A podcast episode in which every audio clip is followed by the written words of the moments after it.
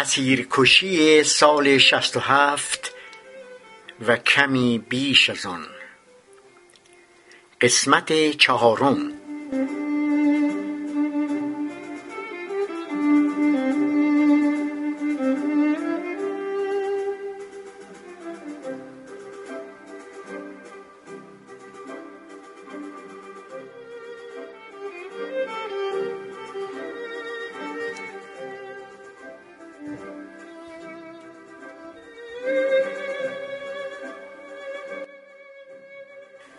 گرچه بر ما ریخت آب و گل شکی یادمان آید از آن ها چیزکی.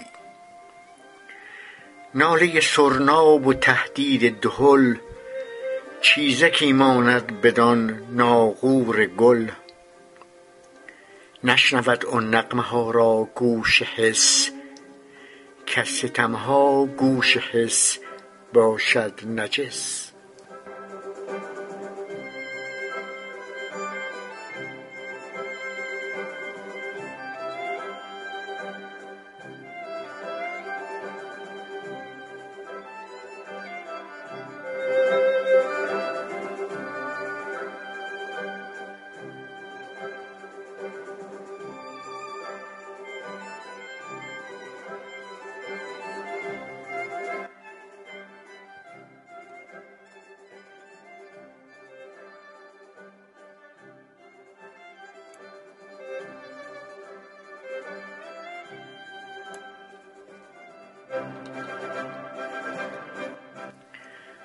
خانم ها و آقایان محترم دوستان دانشور و فرهنگ ورز از راه دور و با قلبی نزدیک به شما سلام می کنم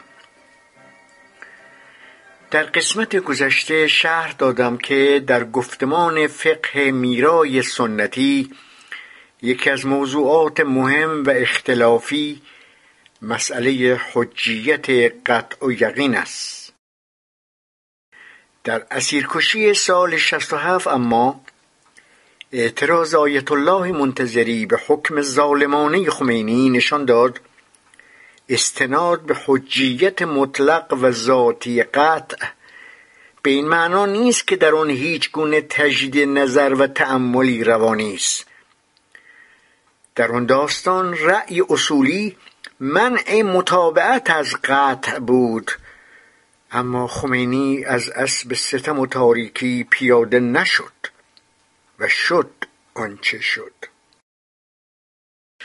همچنین اشاره نمودم که در اسیرکشی سال 67 و قتل کسانی که بیشترشون پیشتر حکم گرفته بودند در شدت شقاوت سری بودن و کیفیت اجرای اون جنایت هولناک علاوه بر شخص آیت الله خمینی که فرمان کشتار را داد دستگاه قضایی و کل قدرت سیاسی و مذهبی سهیم بودند گرچه خون زندانیان سیاسی در درجه نخست به گردن خمینی است و به قول مولوی ماهی از سر گنده گردد نیز دم اما هیچ مقام مسئولی نمی‌تواند از زیر این جنایت شانه خالی کند. به واکنش یا بهتر بگویم به بیواکنشی و بیتوجهی محافل خارجی و طرفهای معامله با رژیم هم اشاره شد و اینکه غرب بی خیال جنایتی که در ایران اتفاق افتاده به گفتگوی به اصطلاح انتقادی با رژیم جمهوری اسلامی ادامه داد. و در شوروی سابق نیز مقامات حزب کمونیست حتی اجازه ندادند از شهدای اون اسیرکشی شقاوت بار یاد شود. از ارزیابی محافل حقوقی دنیا نسبت به اون واقعه هم صحبت شد و اینکه در مسیر دادخواهی فاجعه مزبور اسیرکشی سال 67 های زیادی افتاده است. گرچه کارزارهایی چون ایران تریبونال قدم های مهمی بود و محکومیت حمید نوری در دادگاه استکهلم سوئد که از خود او فراتر خواهد رفت هم یک نقطه عطف بود. ولی هنوز راه اونچنان که باید صاف و هموار نیست. البته بسیاری از رفتارهای رژیم آخوندی در چارچوب پیمان بین المللی منع شکنجه و رفتارهای تحقیرآمیز و ظالمانه قابل بررسی است. دوستان خردمند و دردمند خواهش می‌کنم سه قسمت پیش و مباحث آتی را بشنوید. اکنون توجه شما را به ادامه بحث جلب می‌کنم.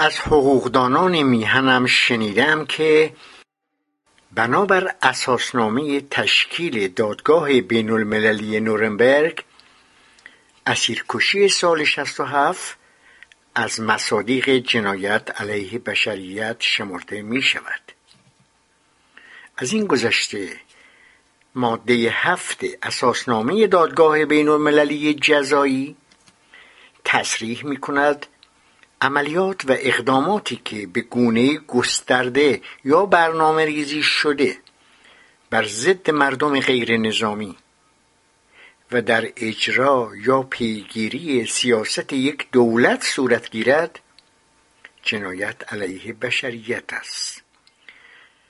و همانطور که گفتم بسیاری از رفتارهای رژیم آخوندی در چهارچوب پیمان بین المللی منع شکنجه و رفتارهای تحقیرآمیز و ظالمانه قابل بررسی است.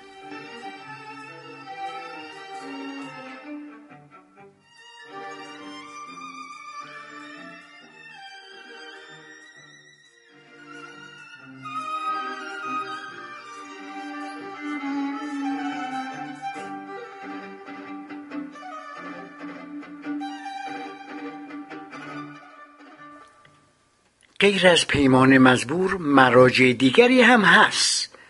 از جمله کنوانسیون اروپایی حمایت از حقوق بشر و آزادی های بنیادین و پروتکل های هشگانه آن 1950 همچنین اولین پروتکل اختیاری میثاق بینالمللی حقوق سیاسی و مدنی 1976 دومین پروتکل اختیاری میثاق بینالمللی حقوق سیاسی و مدنی 1991 کنوانسیون بینالمللی حقوق مدنی و سیاسی کنوانسیون منع و مجازات کشتار دست جمعی. و از این قبیل البته البته قاتلان می توانند دبه درآورند که ما پیمانهای مربوطه را امضا نکرده ایم و جنایت خودشون را با بازی بر سر تعریف قتل عام ماسمالی کنند از دادگاه استکهلم و پرونده حمید نوری که بگذریم آنچه در سال 67 در زندانهای میهنمون گذشت هنوز برای بسیاری از محافل حقوقی دنیا غریبه است. شگفت اینکه آشنایان نیز آن را به درستی نمی‌شناسند. آیا سر به نیز کردن اون هم از زندانی از پیش برنامه ریزی شده بود؟ تا حدود زیادی آری به دلایل زیر آیت الله منتظری در تاریخ 24 مرداد 67 ضمن موضعگیری علیه قتل عام که ایشان اون را با عنوان بزرگترین جنایتی که در جمهوری اسلامی شده محکوم می کند در قوم در دیدار با حسین علی نیری حاکم شهر وقت مرتزا اشراقی داستان وقت ابراهیم رئیسی معاون وقت داستان و مصطفی پور محمدی نماینده وقت وزارت اطلاعات در زندان اوین. آیت الله منتظری به آنها می‌گوید شخص احمد آقا پسر آقای خمینی از چهار سال قبل از 67 هی می‌گفت مجاهدین از روزنامه خونشون از مجله خونشون از اعلامیه خونشون همه باید اعدام بشن. اینا یه همچین فکری می‌کردن و حالا فرصت را مختنم شمردن. جدا از پرسشنامه های مفصل اطلاعاتی در سال 65 که از زندانیان می‌خواستند و همچنین 66 سیر تا پیاز زندگی و فعالیت سیاسی خودشون را روی کاغذ بیاورن قاتلان حداقل یک بار در سال 66 با تقسیم بندی زندانیان و جدا کردن سر موضعی ها ریل قتل عام آماده سازی ها و تدارکات لازم را تست و تمرین کردند. کمی بعد به شهرتر توضیح خواهم داد. تابستان سال 66 زندانبانان ورزش جمعی و غذاخوری جمعی را ممنوع کردند و معلوم نبود چی در سر داشتند پاییز 66 تعدادی از زندانیان قدیمی را از زندان گوهردش چشم و دست بسته به اوین آوردند و به اتهام شورش در زندان و فعالیت تشکیلاتی برایشون مجددا دادگاه تشکیل داده و صحبت از این کردن که اعدامتون می‌کنیم اعدامتون می‌کنیم.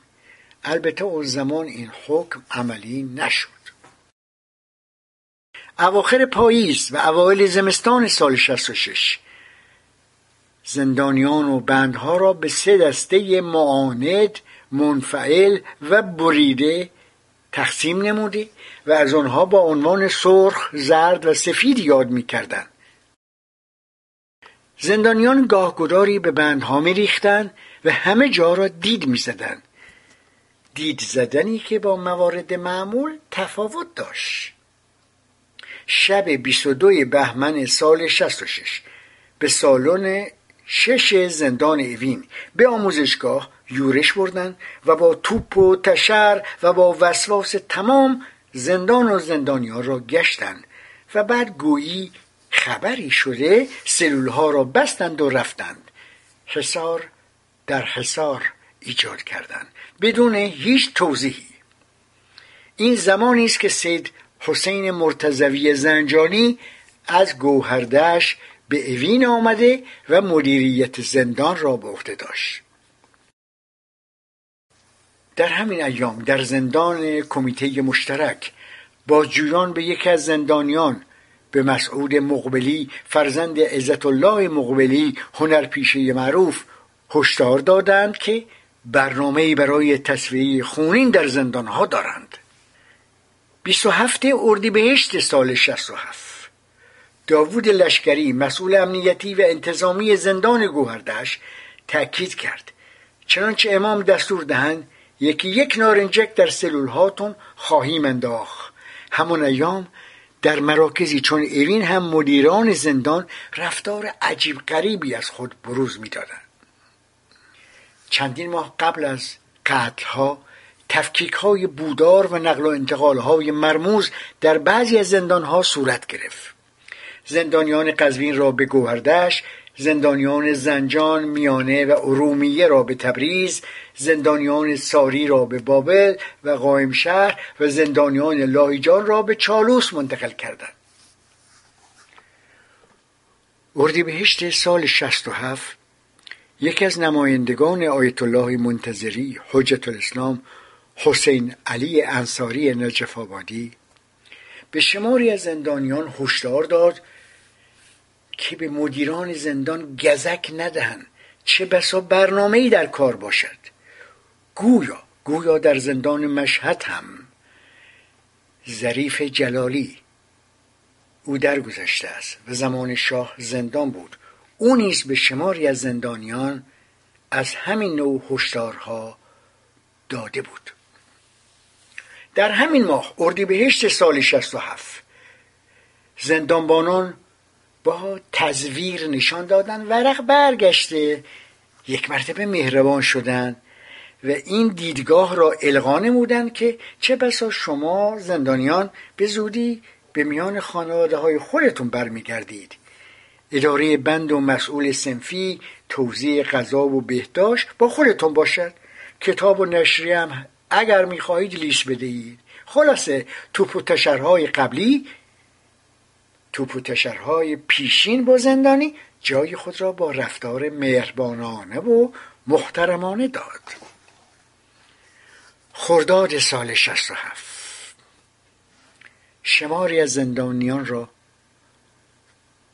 خرداد سال 67 شماری از زندانیان از برخی مقامات زندان مثل عرب دادیار زندان جملاتی بدین مضمون شنیده بودند که صبر کنید حوصله کنید حضرت امام صبر کنید حضرت امام فتوا بدهند کارتون را یکسره خواهیم کرد. یازده خرداد سال 67 جابجایی های وسیعی در اوین و گوهردش روی داد. اواخر خرداد 67 حول و حوش پذیرش قطنامی 598 در اوین تعدادی از زندانیان را به بند 325 350 بعدی منتقل کردند و رادیو هم قطع شد. در اوین از اواخر تیر شست پیش از حضور هیئت مرگ در زندانها و قبل از شروع عملیات فروغ جاویدان روزنامه آریا تعطیل می شود شنوندگان عزیز توجه بفرمایید. یازده سال بعد رفسنجانی افشا می کند که آقای مسیح مهاجری آمدند و گفتند در شورای امنیت ملی تصمیم گیری شده و دلیل اصلی تعطیلی روزنامه آریا را این گونه گفتند که خودش خود روزنامه کارکنانش موقتا تعطیل کردند اما علت تعطیلی اون روزنامه نوشتن مطلبی در مورد اعدام ها بعد از عملیات مرساد و زمان امام خمینی بوده است. مهاجری گفت آقای سید محمد خاتمی که اون زمان وزیر ارشاد و رئیس ستاد تبلیغات جنگ بود روز اعلان پذیرش قطنامه 598 مدیران بعضی مطبوعات را دعوت کرد. آقایان اسقری از کیهان مرتزا نبوی از رسالت مهاجری از جمهوری اسلامی و دعایی از روزنامه اطلاعات. خاتمی ضمن تشریح نظر امام دستور داد که چیزی در مورد احکام مربوط به منافقان ننویسند. این جلسه 27 تیر سال 67 گذاشته شده. توجه بفرمایید این جلسه 27 تیر سال 67 گذاشته شده و نشان می‌دهد اتاق فکر رژیم در جریان حکم خمینی بوده است هرچند هنوز شروع نشده بود. هنوز عملیات مرسات هم شروع نشده و حکم خمینی پیش از آن نوشته شده و آماده بوده است. این در خاطرات رفسنجانی 17 اسفند سال 78 یازده سال بعد از واقع ثبت شده است. اینها همه نشان می‌دهد که قتل های اون سال قبل از اون که واکنش در برابر عملیات فروغ جاویدان به قول خودشون مرساد باشد به برنامه از پیش تعیین شده یا حکومت مربوط بود. اضافه کنم که در آن ایام حدود دو ماه هیچ معمور و نگهبانی به بیرون زندان نمی رفت همه تا پایان کشتار همونجا بودن. تلاش های بعدی بعد از شروع قتل عام. برای مسکوت ماندن وقایع هولناکی که در زندان جریان داشت نیست قابل تأمل است.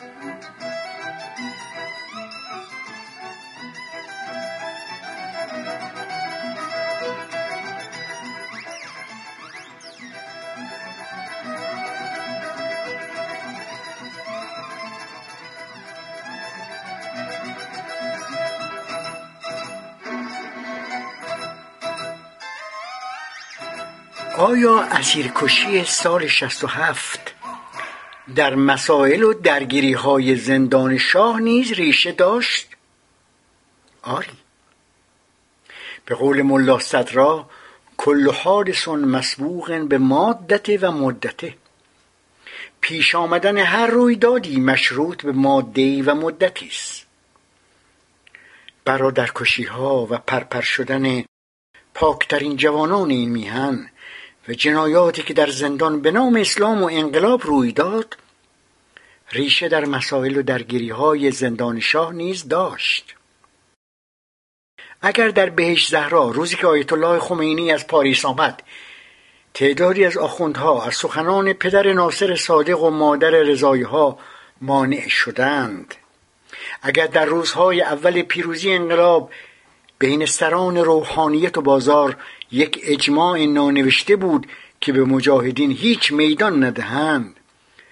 اگر روحانیونی چون یزدی و سید منیر الدین شیرازی و جعفری گیلانی و فاکر و حقانی و عبایی خراسانی و نیز امثال بارامچیان و مهرائین و لاجوردی زیر پای آیت الله خمینی می نشستن تا در رابطه با مجاهدین هرچه زودتر تکلیف را یکسره کند و اگر نهایتا کار به جاهای باریک کشیده شد همه ریشه در گذشته داشت. در زندان شاه بازجویان و زندانبانان آینده که بعد از انقلاب در اوین مشغول به کار شدن به سراحت می‌گفتند در زندان شاه چنانچه روی کار بیاییم منافقین را پخ پخ خواهیم کرد. یعنی خواهیم کشت.